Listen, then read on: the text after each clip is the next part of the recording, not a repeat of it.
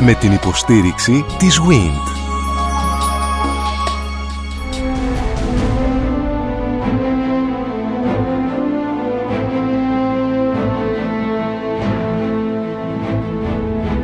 Γνωρίζοντας την Ακρόπολη. Μια συναρπαστική σειρά ραδιοφωνικών ντοκιμαντέρ στον Sky 100,3. Κυρίες και κύριοι, φαντάζομαι για πρώτη φορά στη ζωή μας γνωρίσαμε με αυτόν τον τρόπο την Ακρόπολη. Ακούσαμε τον πολυτάλαντο πανεπιστήμονα καθηγητή αρχιτεκτονικής στο Εθνικό Μετσόβιο Πολυτεχνείο κύριο Μανώλη Κορέ να μας περιγράφει όλη την ατμόσφαιρα της αρχαίας Αθήνας να μας περιγράφει τον τρόπο με τον οποίο κατασκευάστηκε αυτό το μοναδικό μνημείο. Σε τι συμβάλλει στην ιστορία μας ο Παρθενώνας; Σε τι έγκυται η μεγάλη συμβολή της κλασικής εποχής διαχρονικά στους αιώνες που ακολούθησαν; Σε τι συμβάλλει Φερρυπίν όλη αυτή η περιγραφή του ναού με την μετόπη και με τη ζωφόρο όπως θα δούμε στη συνέχεια. Τι είναι αλήθεια αυτή η ζωφόρος; Έχει λεχθεί πολλές φορές ότι η αρχιτεκτονική είναι εν τέλει υπόθεση φωτός και σκιάς. Τώρα αυτές είναι υπερβολικές ε, δηλώσεις αφοριστικός λόγος, σύνηθες φαινόμενο.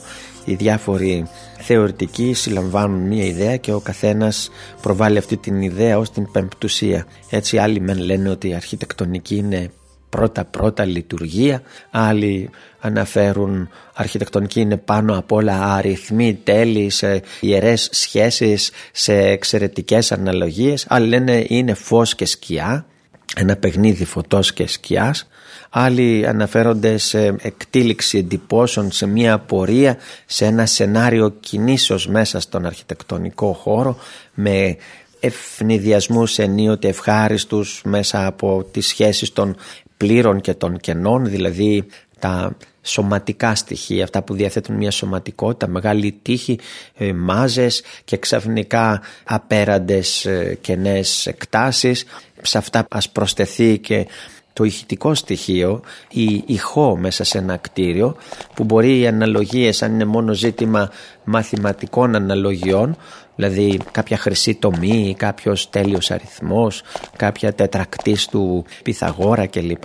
Αυτό όμως δεν είναι αρκετό διότι θα μπορούσε να ισχύει και σε μικρές διαστάσεις και σε μεγάλες διαστάσεις. Αλλά καθώς οι διαστάσεις μεγαλώνουν, χωρίς να αλλάζει το μαθηματικό μοντέλο, αλλάζει ο χρονισμός της εμπειρίας. Η εκτήληξη των εντυπώσεων είναι πολύ διαφορετική όταν κόβονται τα γόνατά μας ώσπου να ανεβούμε μια απέραντη σκάλα ή να διασχίσουμε ένα απέραντο διάδρομο.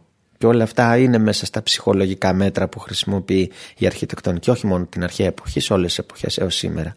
Και προστίθεται βεβαίως και η ηχό όταν οι διαστάσεις είναι μεγάλες και εν τέλει ακόμη και ο κινούμενος αέρας με τις μεταβολές της θερμοκρασίας και της υγρασίας τον οποίο αισθανόμαστε ακόμη και στο σώμα μια θοπία στις παριές έστω και αν η προσοχή μας είναι απολύτως εχμαλωτισμένη από μορφές καλλιτεχνικές κοιτάζοντας στις οροφές ενός ιστορικού κτηρίου. Όλα αυτά λοιπόν είναι με όλες τις αισθήσεις, εμπειρία, βίωση ενός έργου της αρχιτεκτονικής για να μην αναφερθώ στη συνέχεια σε μια άλλη δραστηριότητα, έντονη μάλιστα, επιστράτευση άλλων οδών που βρίσκονται στη νόηση. Δηλαδή τα κανάλια της νόησης, όλα αυτά που βρίσκονται στον εγκέφαλο, συνειρμοί, αναφορές σε μια αρχιτεκτονική γλώσσα, συγκρίσεις αυθόρμητες με άλλες ανάλογες ε, εντυπώσεις και εμπειρίες από επίσκεψη και βίωση άλλων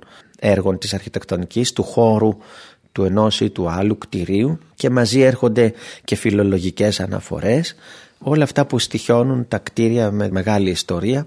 Η εκκλησία στο Παρίσι ήταν η ίδια από πλευρά υλικότητος πριν από τα 1825 και 10 χρόνια μετά. Αλλά απόψεως πνεύματος και νοήματος δεν ήταν πια ίδια διότι ο Ουγκό είχε γράψει ένα εξαιρετικό έργο για αυτό το μνημείο Επομένως η αρχιτεκτονική όσο περνάει ο καιρός φορτώνεται και με όλες τις αναφορές που γίνονται σε αυτήν από τους στοχαστές, τους αισθαντές, τους αισθητικούς, τους ε, άλλους που αφήνουν ίχνη σκέψης και στοχασμού.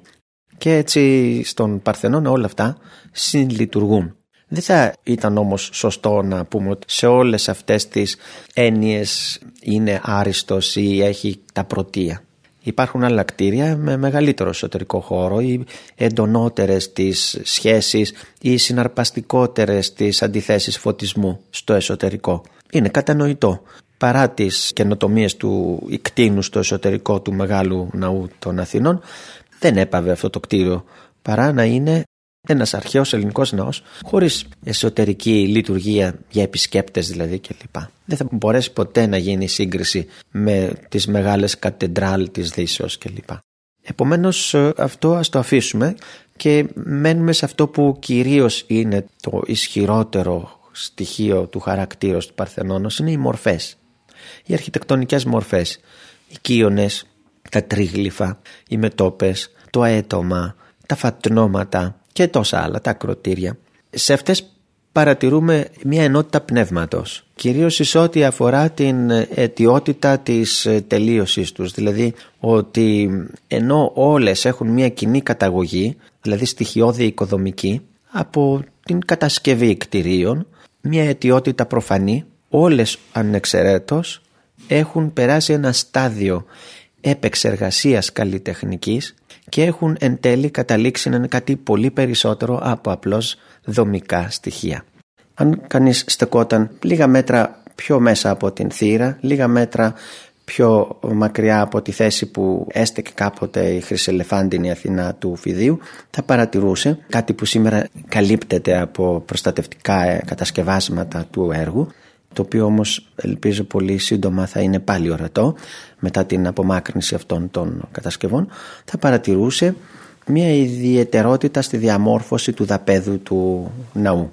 Το μαρμάρινο δάπεδο του οποίου το μεγαλύτερο μέρος σώζεται μέχρι σήμερα παρουσίαζε μπροστά από το άγαλμα μια ιδιαίτερη διαμόρφωση δηλαδή μια επιφάνεια απλά τους 10 μέτρων περίπου και κατά την άλλη έννοια 6-7 μέτρα η οποία περιβαλλόταν από ένα υψηλότερο στοιχείο, όχι πολύ υψηλό, μερικά εκατοστά μόνο, κατάλληλο όμως να συγκρατεί μια ποσότητα νερού. Έτσι σχηματιζόταν εκεί μπροστά μια υδάτινη επιφάνεια, ήρεμο, τελείως ήρεμο το νερό, μέσα στο ιστορικό δεν συνέτρεχε λόγος ούτε για το παραμικρό ρητίδισμα λειτουργούσε περίπου ως κάτωπτρο και μπορούσε κανείς να βλέπει την χρυσελεφάντινη Παρθένο με όλη την ομορφιά της ε, να διπλασιάζεται, να εμφανίζεται στο κατοπτρικό της κοιτώντας και από το μέρος της υδάτινης επιφάνειας.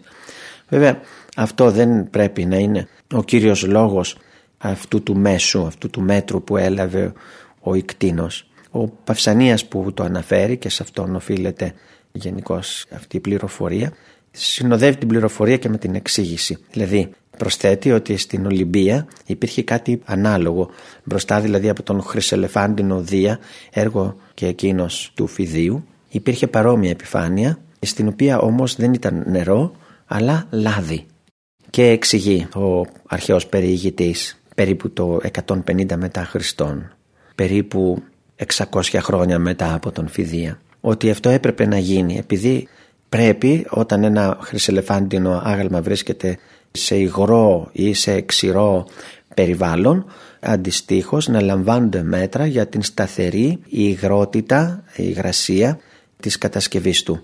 Εάν ο αέρας ξηρανθεί πάρα πολύ τότε αρχίζουν σκασίματα να εμφανίζονται στις χρυσελεφάντινες, στις ελεφάντινες μάλλον επιφάνειες αλλά και στην ξύλινη κατασκευή μέσα εάν πάλι η υγρασία γίνει περισσότερη από ό,τι θα έπρεπε τότε αρχίζουν φαινόμενα φθοράς του ξύλου, σύψη κλπ. Και έτσι στην Ολυμπία που ήταν άφθονη υγρασία, ανερχόμενη υγρασία μέσα από το έδαφος προσχωσιγενές λόγω του εκεί αλφιού έπρεπε να εγκατασταθεί ένα φράγμα που θα εμποδίζει την υγρασία να ανεβαίνει και μετά να περνάει μέσω της εξατμίσεως στην ατμόσφαιρα του ναού και αυτό και το καλύτερο φυσικά ήταν μια μεγάλη ποσότητα λαδιού που στάθμευε, ηρεμούσε σε όλη την έκταση που περιγράψαμε. Στην Αθήνα αντιθέτως που το κλίμα είναι ξηρό χρειαζόταν μια κάποια ήγρανση η ατμόσφαιρα μέσα στον ναό πιθανώς τους θερινούς μήνες και αυτός ήταν ο σκοπός του μέτρου. Με όλα όσα προηγήθηκαν φαίνεται ότι ο Παρθενών ήταν ένα τέλειο έργο της αρχαίας αρχιτεκτονικής. Επαναλαμβάνω όσα έχουμε πει σχετικά με τον θαυμασμό του Πλουτάρχου. Ένα έργο το οποίο έγινε σε πολύ σύντομο χρόνο για να διαρκεί για πάντα. Ένα έργο το οποίο στις μέρες του ήταν ακόμη νέο, σαν να μόλις είχε κτιστεί, ε, ενώ ήταν ήδη στα χρόνια του Πλουτάρχου 500 ετών. Αλλά ε, γεννάται ένα ερώτημα.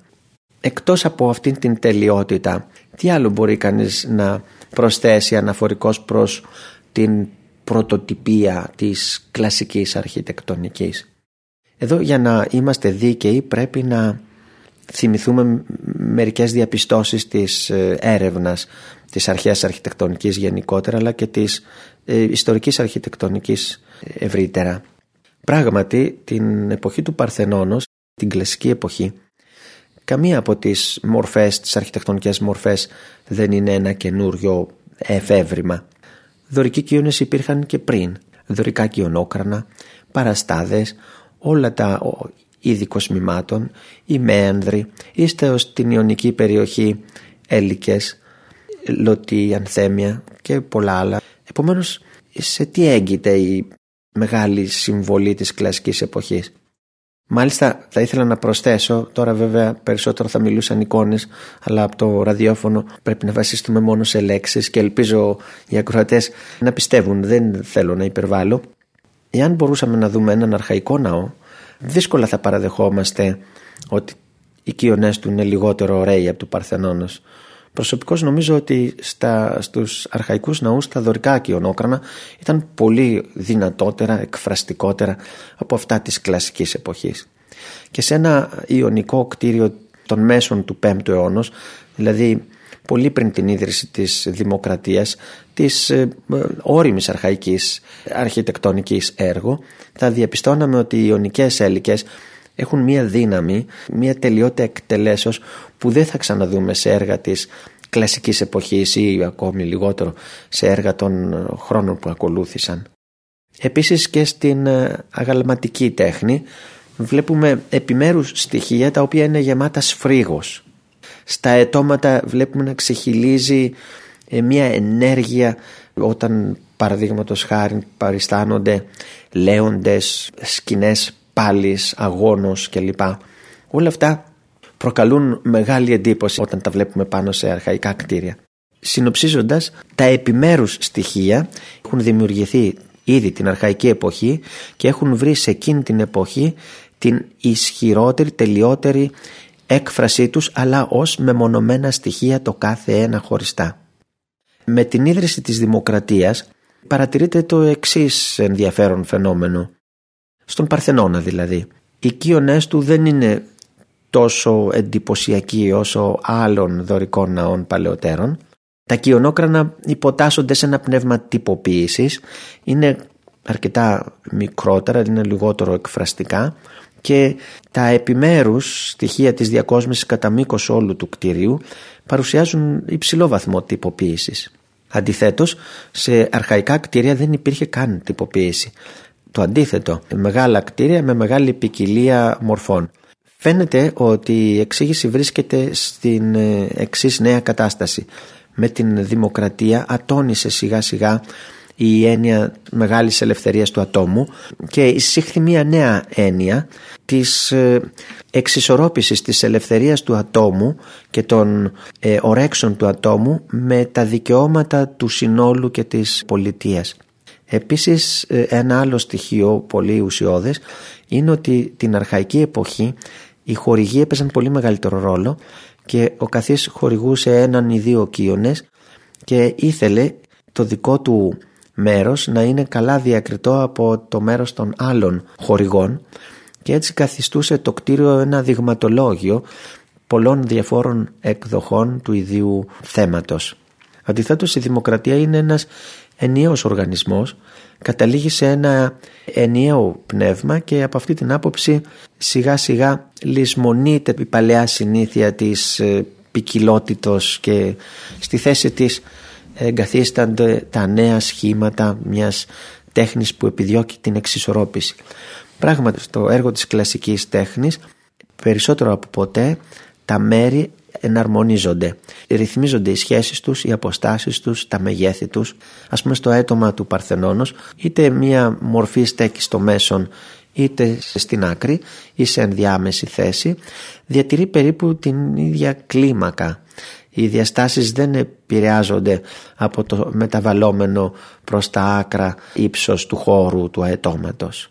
Παλιότερα αυτό δεν μπορούσαν να το επιλύσουν και γι' αυτό χώριζαν τη σύνθεση σε επιμέρους τμήματα και το κάθε τμήμα είχε μορφές διαφορετικών διαστάσεων. Πολύ μεγάλες στο μέσον του τριγώνου, πολύ μικρές στα άκρα του τριγώνου. Επίσης στην κλασική εποχή φαίνεται ένα είδος ενοποίησης και των ιδεών. Η πρωταρχική ιδέα είναι φυσικά της ισορροπίας και επίσης η ιδέα του αγώνος στη γλυπτική παραδείγματος χάρη του Παρθενώνος ε, τα θέματα είναι αγωνιστικά.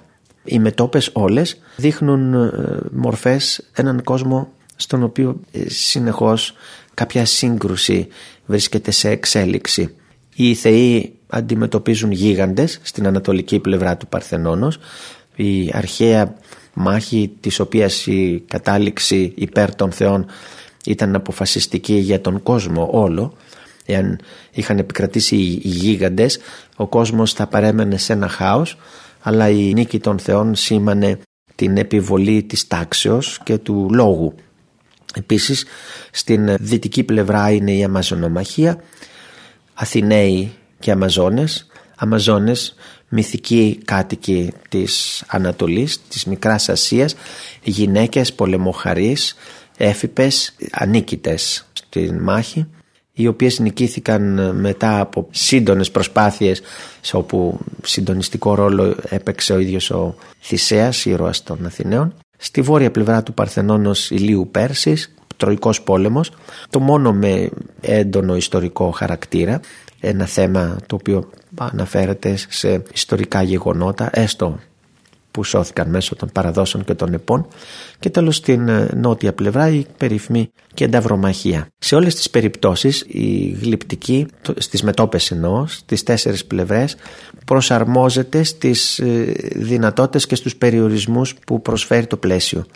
Ένα τετράγωνο, μία μετόπη είναι ένα τετράγωνο και έτσι το πιο πολύ δείχνονται δύο πλευρές σε μια σύγκρουση. Ένας αγώνας είναι γνωστό ότι οι κένταβροι μέθησαν και επιτέθηκαν εναντίον των λαπιθών και προσπάθησαν έτσι να καταστρέψουν την εορτή αλλά οι λαπίθες ε, κατάφεραν να επικρατήσουν. Όταν παρατηρεί πάντως κανείς τις διάφορες σκηνές αυτής της εξιστόρησης δυσκολεύεται να αντιληφθεί ποιος εν τέλει ποια πλευρά θα νικήσει. Ο καλλιτέχνης δεν επιθυμεί να προβάλλει έντονα την νίκη της μίας πλευράς και την ήττα της άλλης πλευράς.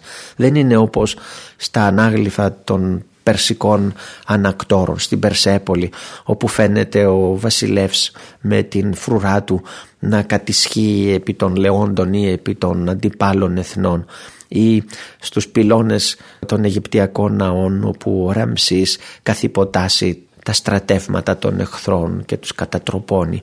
Εδώ δεν ενδιαφέρονται να δείξουν την ε, νικηφόρα έκβαση του αγώνα, την επιτυχία της μίας πλευράς. Ο αγώνας παριστάνεται πάντοτε σε μια τέτοια στιγμή του που όλα φαίνεται να παίζονται ακόμη. Είναι αμφίροπος. Και βεβαίως θα ήταν πάλι και αυτό μία μονοτονία εάν όλες οι σκηνές έδειχναν αμφίροπο τον αγώνα. Έτσι σε μία από τις μετόπες φαίνεται να έχει το πάνω χέρι ο κένταυρος αλλά δίπλα σε αυτήν μια άλλη μετόπη δείχνει το αντίθετο τον κένταυρο μάλλον να χάνει και αν φανταστούμε ότι ήταν 32 μετόπες στην νότια πλευρά και ο επισκέπτης της κοίταζε με μεγάλη αγωνία να δει ποιος νικάει στο τέλος, ποιος θα κερδίσει τουλάχιστον το οικαστικό μέρος, η οικαστική εκδοχή ήταν τέτοια που δεν προέβαλε την νίκη της μίας ή της άλλης πλευράς. Όταν αυτό όμως δεν είναι ο σκοπός τότε φαίνεται ότι ο σκοπός είναι ο αγώνας ο ίδιος ως διαδικασία ως κατάσταση και όχι ως αποτέλεσμα και από αυτή την άποψη βρίσκεται πολύ κοντά σε μια φιλοσοφική ενατένιση όπου η ίδια η φύση δεν είναι άλλο παρά ένα τοπίο όπου δυνάμεις σε όλες τις κλίμακες βρίσκονται σε συνεχή σύγκρουση και αναμέτρηση. Ένα τοπίο σε όλες τις κλίμακες από τον μικρό κόσμο έως τον μακρό κόσμο και έως τον αστρικό κόσμο δυνάμεις συνεχώς σε σύγκρουση και σε αναμέτρηση. Αυτή η τέχνη έχει ένα φιλοσοφικό χαρακτήρα. Κάτι ακόμη σχετικό με την παραστατικότητα ή με τα παραστατικά μέσα. Περισσότερο από κάθε άλλη φορά στο παρελθόν επιχειρείται η παράσταση κινήσεων, της κίνησης του σώματος. Ας πούμε σε έναν αγώνα ένα υψωμένο χέρι ετοιμάζει ένα πλήγμα κατά του αντιπάλου. Ή όπως όλοι γνωρίζουν ο δισκοβόλος του Μύρονος σε μια συγκεντρωμένη προσπάθεια να εκτοξεύσει τον δίσκο. Σε όλες τις περιπτώσεις ο καλλιτέχνης ή σχεδόν σε όλες επιδιώκει να παραστήσει την κίνηση σε ένα από τα τερματικά σημεία της. Κάθε κίνηση έχει ένα σημείο εκκίνησης και ένα σημείο κατάληξης. Ανάμεσα σε αυτά τα δύο σημεία υπάρχουν πολλά άλλα σημεία όπου η ταχύτητα της κίνησης μεταβάλλεται από επιταχυνόμενη σε πλήρως ανεπτυγμένη και μετά σε επιβραδυνόμενη. Εδώ βλέπουμε ότι πάντοτε καταβάλλεται προσπάθεια να παρασταθεί καλύτερα εκείνη η στιγμή που περισσότερο συλλαμβάνεται και από το μάτι. Δηλαδή όταν η κίνηση βρίσκεται σε ένα από τα ακραία σημεία. Παρόμοιες ε, παρατηρήσεις μπορεί κανείς φυσικά να κάνει και σε άλλα σημεία αυτής της γλυπτικής συνθέσεως. Ενδιαφέρον παρουσιάζει στον Παρθενώνα το εξής. Όχι κάθε αυτό το γεγονός ότι έχει γλυπτά. Γλυπτά κατά κανόνα κοσμούσαν όλους τους ναούς εκείνης της εποχής. Ό,τι όμως καθιστά τον Παρθενώνα ακραία περίπτωση ως προς τη γλυπτική εκτός από την ποιότητα και το περιεχόμενο των γλυπτών είναι ο ίδιος ο αριθμός, το πλήθος των γλυπτών.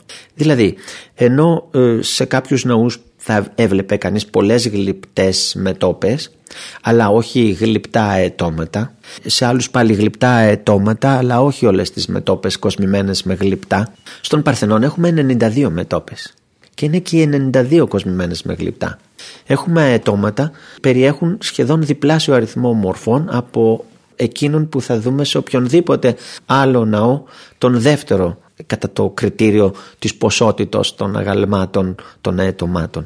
Και επιπλέον έχει και μία ζωφόρο με 160 μέτρα μήκος όταν στο ναό του Ιφέστου έχει μόνο 12 μέτρα. Όλα αυτά δείχνουν μία εξάντληση των δυνατοτήτων εις ό,τι αφορά την ποσότητα των κλειπτών.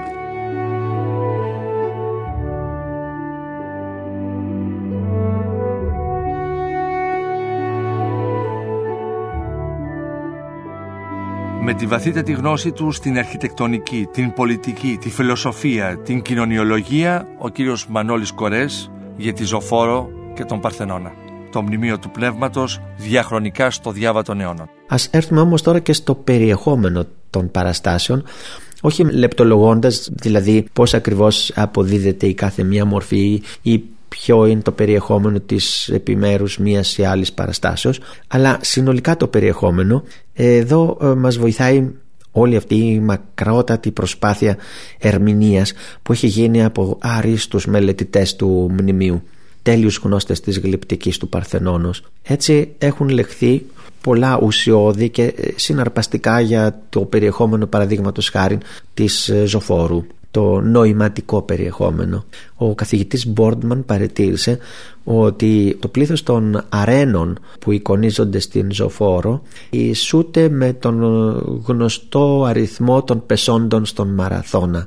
Βλέπει δηλαδή μια αλληγορική αναφορά σε εκείνους που έπεσαν στην σπουδαιότερη για την Αθήνα ιστορική στιγμή η Χάρισον ε, παρατήρησε κάτι άλλο ότι η ένδυση των Αθηναίων και των Αθηναίων θηλαίων στις πλευρές όπου δηλαδή στη, στη δυτική, τις μακρές πλευρές και την ανατολική παρουσιάζει μια εξειδίκευση ιδίως των αρένων υπέων ή των αρένων που εποχούνται στα άρματα μία εξειδίκευση δεν είναι ακριβώς η ίδια σε όλους Επίσης η υπόδηση διαφέρει. Επίσης ορισμένοι έχουν καλυμμένη την κεφαλή με πύλο ή με άλλο είδος καλύματος. Και επίσης φέρουν διάφορα άλλα εμβληματικά στοιχεία. Και έτσι η Χάρισον ε, προχώρησε σε μια κατεύθυνση η οποία ήταν ουσιοδέστατη για την κατανόηση του περιεχομένου του έργου. Και ξαφνικά ο Λουίτζι Μπέσκι ίσως ο σπουδαιότερος εν ζωή κλασικός αρχαιολόγος, άριστος μελετητής της αρχαίας τέχνης, παρετήρησε το εξής στηριζόμενος στις προηγούμενες παρατηρήσεις της Χάρισον εκκινώντας από αυτές παρατήρησε το, το εξής ότι εν τέλει βάσει των αναγνωριστικών στοιχείων της ένδυσης μπορεί κανείς να διακρίνει στη νότια πλευρά του Παρθενώνος κατά μήκος της Ζωφόρου δέκα ομάδες Αθηναίων ενώ κατά μήκος της βόρειας πλευράς τέσσερις ομάδες. Δηλαδή οι Αθηναίοι εμφανίζονται οργανωμένοι σε τέσσερις ας το πούμε ε, υποδιαιρέσεις στη βόρεια πλευρά σε δέκα υποδιαιρέσεις στη νότια πλευρά. Φυσικά η διασύνδεση με τα ιστορικά είναι προφανής. Ο Μπέσκι προχωρεί και λέει στη βόρεια πλευρά παρουσιάζεται η Παναθηναϊκή εορτή αλλά σε μια προγενεστέρα μορφή οργάνωσης της, δηλαδή κατά το σύστημα των τεσσάρων φυλών, όπως δηλαδή θα εκτιλισόταν αυτή η εορτή πριν από την ίδρυση της δημοκρατίας. Στη νότια πλευρά η εμφάνιση του αριθμού 10 παραπέμπει στην νέα διέρεση της πολιτείας σε 10 φυλές. Σε αυτό αναφερθήκαμε και εμείς ήδη εισαγωγικά μιλώντας για το Αθηναϊκό κράτος και την εισφυλές ε, διέρεσή του. Επενθυμίζω και πάλι, αυτό το είπαμε και αρχικά, ότι το όνομα φυλή σήμερα σημαίνει άλλα.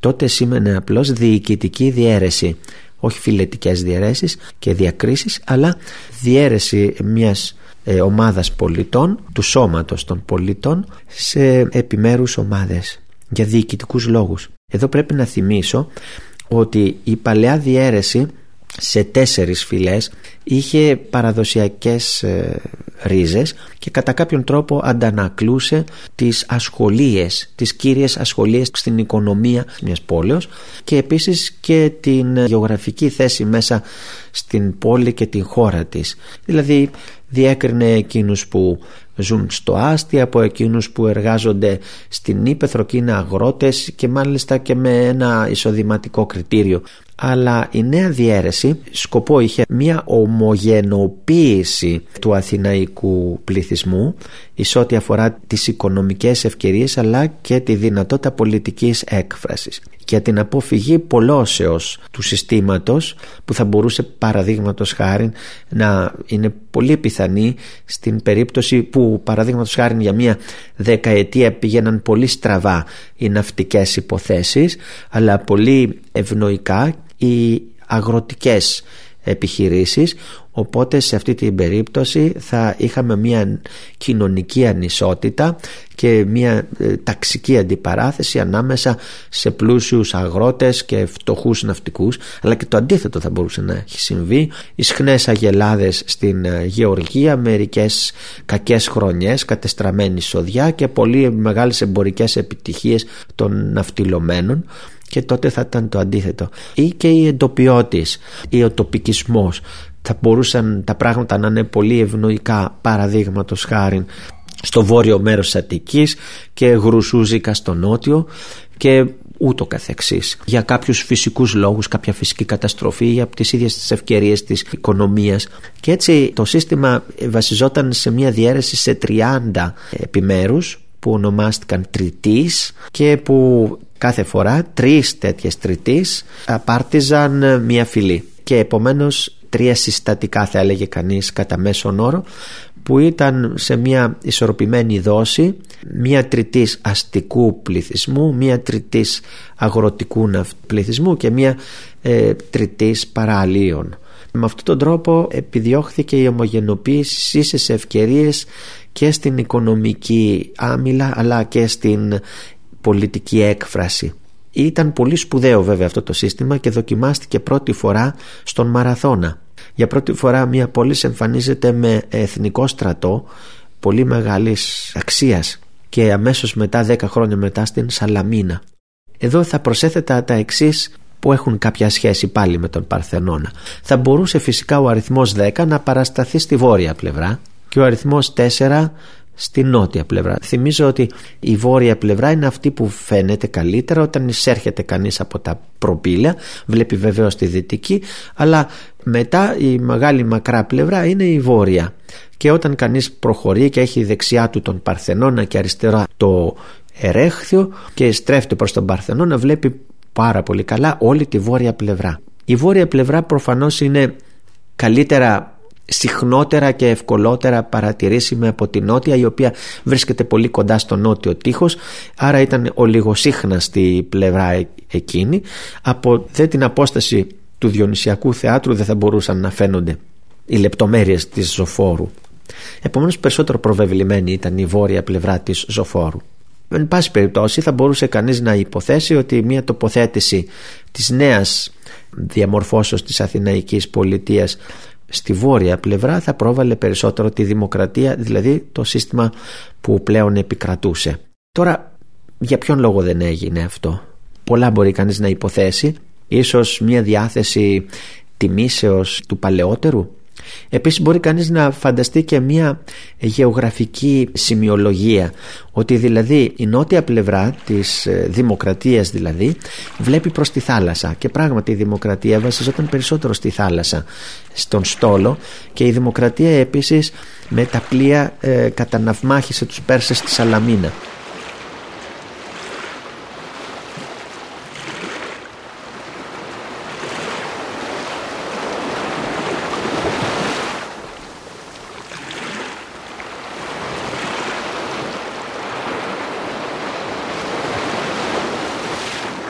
βόρεια πλευρά που εικονίζει την παλαιά περισσότερο συντηρητική εποχή ε, όπου οι μεγαλοκτήμονες, η μεγαλοκτημοσύνη όριζε την τύχη της πόλεως βρίσκεται στα βόρεια δηλαδή κοιτάζει προς την ενδοχώρα της Αττικής προς τον κάμπο που καλλιεργούσαν αυτοί.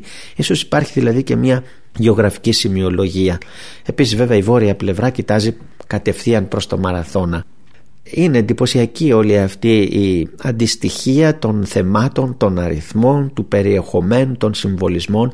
Επίσης η επιθυμία να παρασταθεί η πολιτεία σε δύο διαφορετικές καταστάσεις πριν και μετά τη δημοκρατία όσο αν υπήρχε θα έλεγε κανείς προγραμματικός σκοπός μέσα από αυτές τις παραστάσεις να προβληθούν τα ενωτικά στοιχεία των καθεστώτων και όχι τα χωριστικά. Είναι ένα μνημείο δηλαδή της συμφιλίωσης παρατάξεων και πολιτικών ε, κατευθύνσεων και ιστορικών εποχών και όχι υπενθύμησης κακών εποχών ή αναφορών εκδικητικών σε πολιτικά συστήματα τα οποία υπήρξαν κατά τον ένα χειρότερα ή επιζήμια ή οτιδήποτε. Δεν υπάρχει αυτό το οποίο σήμερα βλέπουμε στην Ελλάδα όπου ο καθής έχει παραλάβει καμένη γη και συνεχώς επιρρύπτει όλα τα προβλήματά του στα λάθη των προκατόχων του και ο ίδιος ποτέ δεν έχει καμία ευθύνη για τέτοια προβλήματα και όπου το παλαιοκομματισμός καταδικάζεται από τον νεοκομματισμό και ούτω καθεξής ενώ οι κάποιοι ρομαντικοί νοσταλγοί παλαιών καθεστώτων εξακολουθούν δεκαετίες μετά να μέμφονται των ε, νεωτέρων καθεστώτων κλπ. Στον Παρθενώνα με αυτήν την ε, ισότιμη παρουσίαση των δύο δομών του κράτους πριν και μετά τη δημοκρατία είναι προφανής μια προσπάθεια συμφιλίωσης και κατευνασμού του πολιτικού πνεύματος. Κάτι ακόμη σχετικά με τη Ζωφόρο διότι η Ζωφόρος είναι το πλέον θα έλεγε κανείς πρωτότυπο και τολμηρό στοιχείο στον Παρθενώνα. Κυρίως για τον εξής προφανή λόγο. Παριστάνει κυρίως ανθρώπους Αθηναίους, θνητούς δηλαδή. Αλλά πού ακούστηκε; Σε αυτό το ύψος στις τέσσερις πλευρές ενός ναού να εικονίζονται θνητοί. Μέχρι τότε και έκτοτε, δηλαδή ο κανόν, ο αιώνιος κανόν στους αρχαίους ελληνικούς ναούς είναι ότι εκεί ψηλά εικονίζονται μόνο θεοί ή στην χειρότερη περίπτωση μυθικά όντα. Οι αλληγορικής σημασίας μυθικοί ήρωες αλλά ποτέ οι κοινοί θνητοί δηλαδή οι Αθηναίοι αυτό είναι ε, άνευ προηγουμένου και άνευ ε, συνεχείας. Το ότι τα πράγματα δεν ήταν τόσο εύκολα και ότι οι Αθηναίοι δεν έφτασαν έτσι αβασάνιστα σε μια τέτοια τολμηρή απόφαση φάνηκε σιγά σιγά από τις ίδιες τις έρευνες στις λεπτομέρειες της αρχιτεκτονικής και ειδικότερα της οικοδομικής του Παρθενώνος. Αυτές οι έρευνες απέδειξαν ότι η ζωφόρος δεν είναι ένα συστατικό που προβλέφθηκε από την αρχή στο σχέδιο αλλά είναι το αποτέλεσμα μιας καθυστερημένης απόφασης. Το κτίριο είχε σχεδόν τελειώσει από πλευράς κτισήματος, όχι κόσμησης.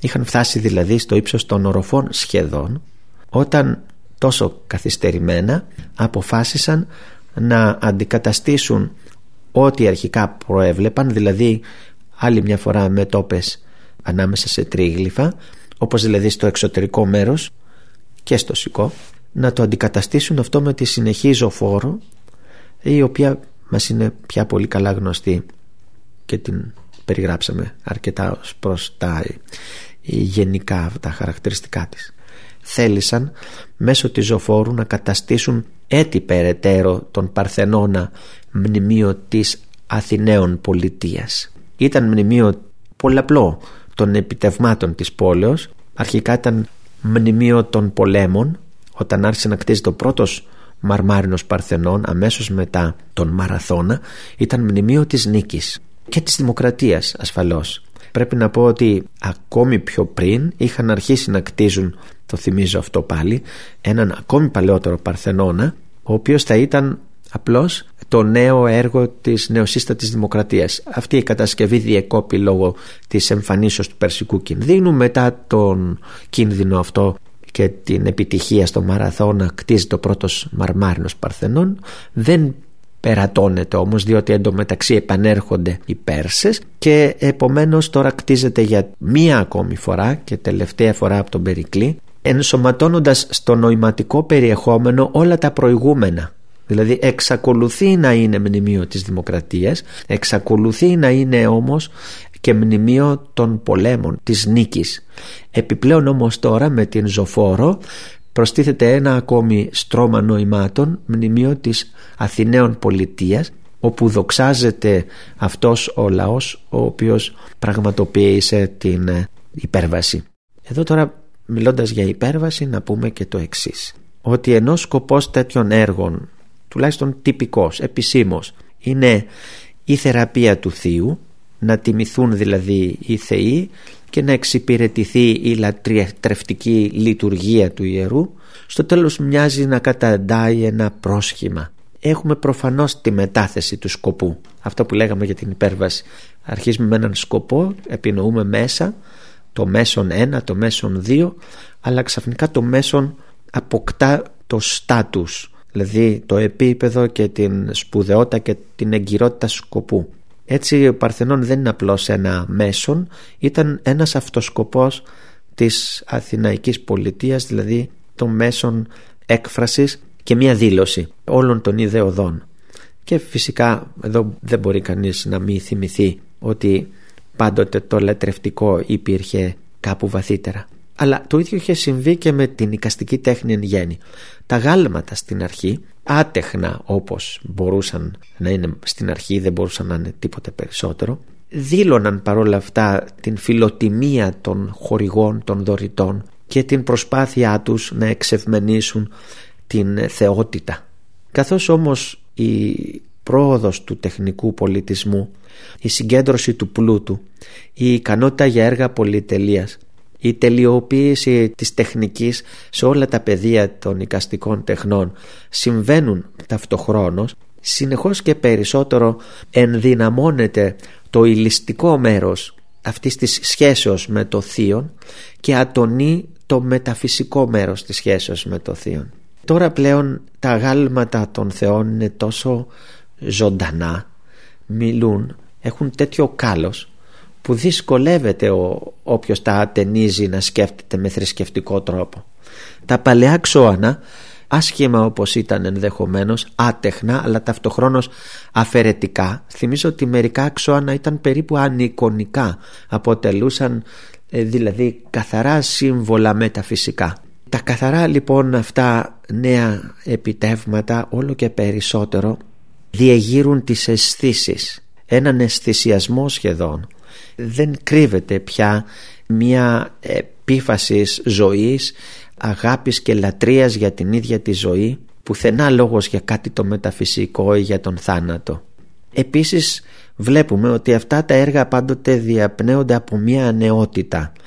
Ποτέ η τέχνη αυτή, η κλασική τέχνη δεν ασχολήθηκε με απεικόνηση βρεφών, νηπίων, γέρων και γριών και γρεών. Πάντοτε εμφανίζει νέους σε ηλικία τελεία με διάπλαση αθλητική, γυμνούς και μόνο σε αυτή την τέλεια διάπλαση μπορεί η γυμνότης να είναι ανοιχτή, κάτι περισσότερο αρεστή και επιθυμητή και απευθύνονται στους θεούς. Θεούς οι οποίοι είναι πλασμένοι από την φαντασία των ανθρώπων. Οι θεοί συνήθως συλλαμβάνονται με διάφορες ιδιότητες. Μπορεί να είναι τρομακτικοί, μπορεί να είναι πανίσχυροι, μπορεί να είναι εκδικητικοί μπορεί να είναι οτιδήποτε αλλά οι συγκεκριμένοι θεοί στην τελευταία αυτή φάση της παραστατικής τέχνης φαίνεται ότι συλλαμβάνονται από το πνεύμα ως τελείως εξανθρωπισμένοι με ανθρώπινες ιδιότητες επομένως μέσα σε μια δυνατότητα διαλεκτικής σχέσης μαζί τους διαπραγμάτευσης. Ας πούμε στα συστήματα τα μονοθεϊστικά τέτοια σύλληψη απουσιάζει τελείως. Δεν χωρεί καμία διαπραγμάτευση με το θείο ως προς το ένα ή το άλλο μείζον υπαρξιακό ζήτημα ή ως προς τις ιδιότητες της θεϊκής δύναμης ή ως προς την μονοκρατορία κλπ. Επομένως είναι ένας ρευστός κόσμος, περισσότερο διαλεκτικός, περισσότερο απομακρυσμένος από δογματισμούς, τελείως αντιδογματικό όλο και επίσης με μια απίστευτη επίφαση της ε, ζωής και απόλαυση. Είναι σαφές ότι η απόλαυση είναι μέσα στις πρώτες αξίες. Αυτά φαίνεται να είναι κατά κάποιον τρόπο ανταγωνιστικά μιας ευλάβειας και μιας λατρευτικής, παθητικής λατρευτικής σχέσης με το θείο. Βέβαια είναι γνωστό ότι οι Έλληνες ταυτοχρόνως διατηρούσαν και την παλαιά δυσιδαιμονία και τη σχέση τους με το παράλογο. Υπάρχει και ένα θαυμάσιο βιβλίο του Ντότς οι Έλληνες και το παράλογο είναι η άλλη πλευρά του ελληνικού κόσμου αλλά αυτή εξακολουθούσε να λειτουργεί και από αυτή την άποψη πρέπει να φανταστούμε ότι υπήρχαν στρώματα του λαού που ένιωθαν κατάνοιξη και σχέση υποβολής και συγκίνησης κοντά σε παλιά ιερά με ανικονικά ξώανα ή με στοιχειώδη ξώανα σε μικρά εκκλησάκια όπως θα έλεγε κανείς σήμερα όπως και σήμερα δηλαδή. Σήμερα μπορεί να αναπτυχθεί έντονο μεταφυσικό αίσθημα σε ένα ερημοκλήσι όπου η φύση υποβάλλει αισθήματα ή όπου οι παραδόσεις φέρνουν κάποιο ρίγος και όχι μέσα σε έναν μητροπολιτικό ναό κατάφωτο με πολλά μάρμαρα με εξαιρετικής τέχνης αρχιτεκτονικές μορφές ζωγραφικές παραστάσεις και διακοσμήσεις που εχμαλωτίζουν το μάτι και συγκινούν την καλλιτεχνική μας πλευρά δηλαδή την γήινη και μη θρησκευτική πλευρά έτσι εδώ έχουμε πάλι μία υπέρβαση. Ο ίδιος ο άνθρωπος στην προσπάθειά του συνεχώς να τελειοποιεί τα μέσα δια των οποίων ήθελε να εμφυσίσει ευλάβεια και θρησκευτικό αίσθημα κατάφερε το ακριβώς αντίθετο. Να υπονομεύσει το θρησκευτικό αίσθημα και να το αντικαταστήσει με μια όλο και περισσότερο ανθρωποκεντρική και στραμμένη στα πνευματικά και καλλιτεχνικά ιδέα. Άλλωστε με αυτόν τον τρόπο ετοιμάστηκε σιγά σιγά το έδαφος για την επικράτηση ενός νέου ιδεολογικού συστήματος του χριστιανισμού αργότερα. Όσο ο αρχαίος κόσμος θα κατακτούσε την επιστήμη, όλο όσο θα κατακτούσε τις λεπτομέρειες της παράστασης της ανθρώπινης μορφής, της ζωικής μορφής, που σημαίνουν αυτές οι λεπτομέρειες φυσικά εμβάθυνσης στους νόμους της φύσεως. Θυμηθείτε ότι ο Νταβίντσι σε μια εποχή που λίγο πριν όλο είχαν μια θεοκρατική περισσότερο συγκρότηση αναλύοντας την ανατομία σε βάθος προκειμένου να επιλύσει καλλιτεχνικά βεβαίως προβλήματα όλο και περισσότερο εισέδιε στο ληστηρό έδαφος θα έλεγε κανείς τότε της επιστήμης η οποία ήταν στους αντίποδες της υποβολής και της θρησκευτικότητας. Αυτό πάντοτε συμβαίνει στην ιστορία όταν οι άνθρωποι σκύβουν και ενδιαφέρονται επιστημονικότερα για τα πράγματα. Και μην ξεχνάμε ότι η εποχή του Παρθενώνος είναι μια εποχή επιστημονικού ενδιαφέροντος για τα πράγματα. Τι άλλο θα μπορούσε κανείς να προσθέσει. Νομίζω ότι αυτά είναι αρκετά και ίσως θα δοθούν ευκαιρίες να αναφερθούμε πάλι σε κάποια από αυτά με αφορμή ίσως άλλα θέματα που θα συναντήσουμε στην πορεία. Κλείνοντας, ευχαριστήσουμε για άλλη μια φορά τον καθηγητή κ. Μανώλη Κορέ, ο οποίος μας έκανε την ιδιαίτερη τιμή εδώ στον Sky να έρθει σε αυτήν την μοναδική περιγραφή. Ευχαριστούμε πάρα πολύ γιατί αυτό το έργο είναι από εκείνα τα οποία μένουν για τις επόμενες γενναίες. Χαιρόμαστε πάρα πολύ που το ραδιοφωνικό μέσο, ο Sky 100,3, είναι φορέας μετάδοσης της γνώσης από το σήμερα στο αύριο. Κύριε καθηγητά, σας ευχαριστούμε πάρα πολύ. Εάν σας άρεσε το ραδιοφωνικό ντοκιμαντέρ που μόλις ακούσατε, μπείτε στο sky.gr κάθετος podcast και γίνετε συνδρομητής. Περιμένουμε όμως και τα σχόλιά σας ή ακόμα καλύτερα την κριτική σας στα iTunes. Η δική σας κριτική στα iTunes θα βοηθήσει και άλλους Έλληνες σε όλο τον κόσμο να ανακαλύψουν τα νέα podcast του Sky και να γνωρίσουν την ιστορία μας. Κυρίες και κύριοι, γεια σας. Με την υποστήριξη της WIND.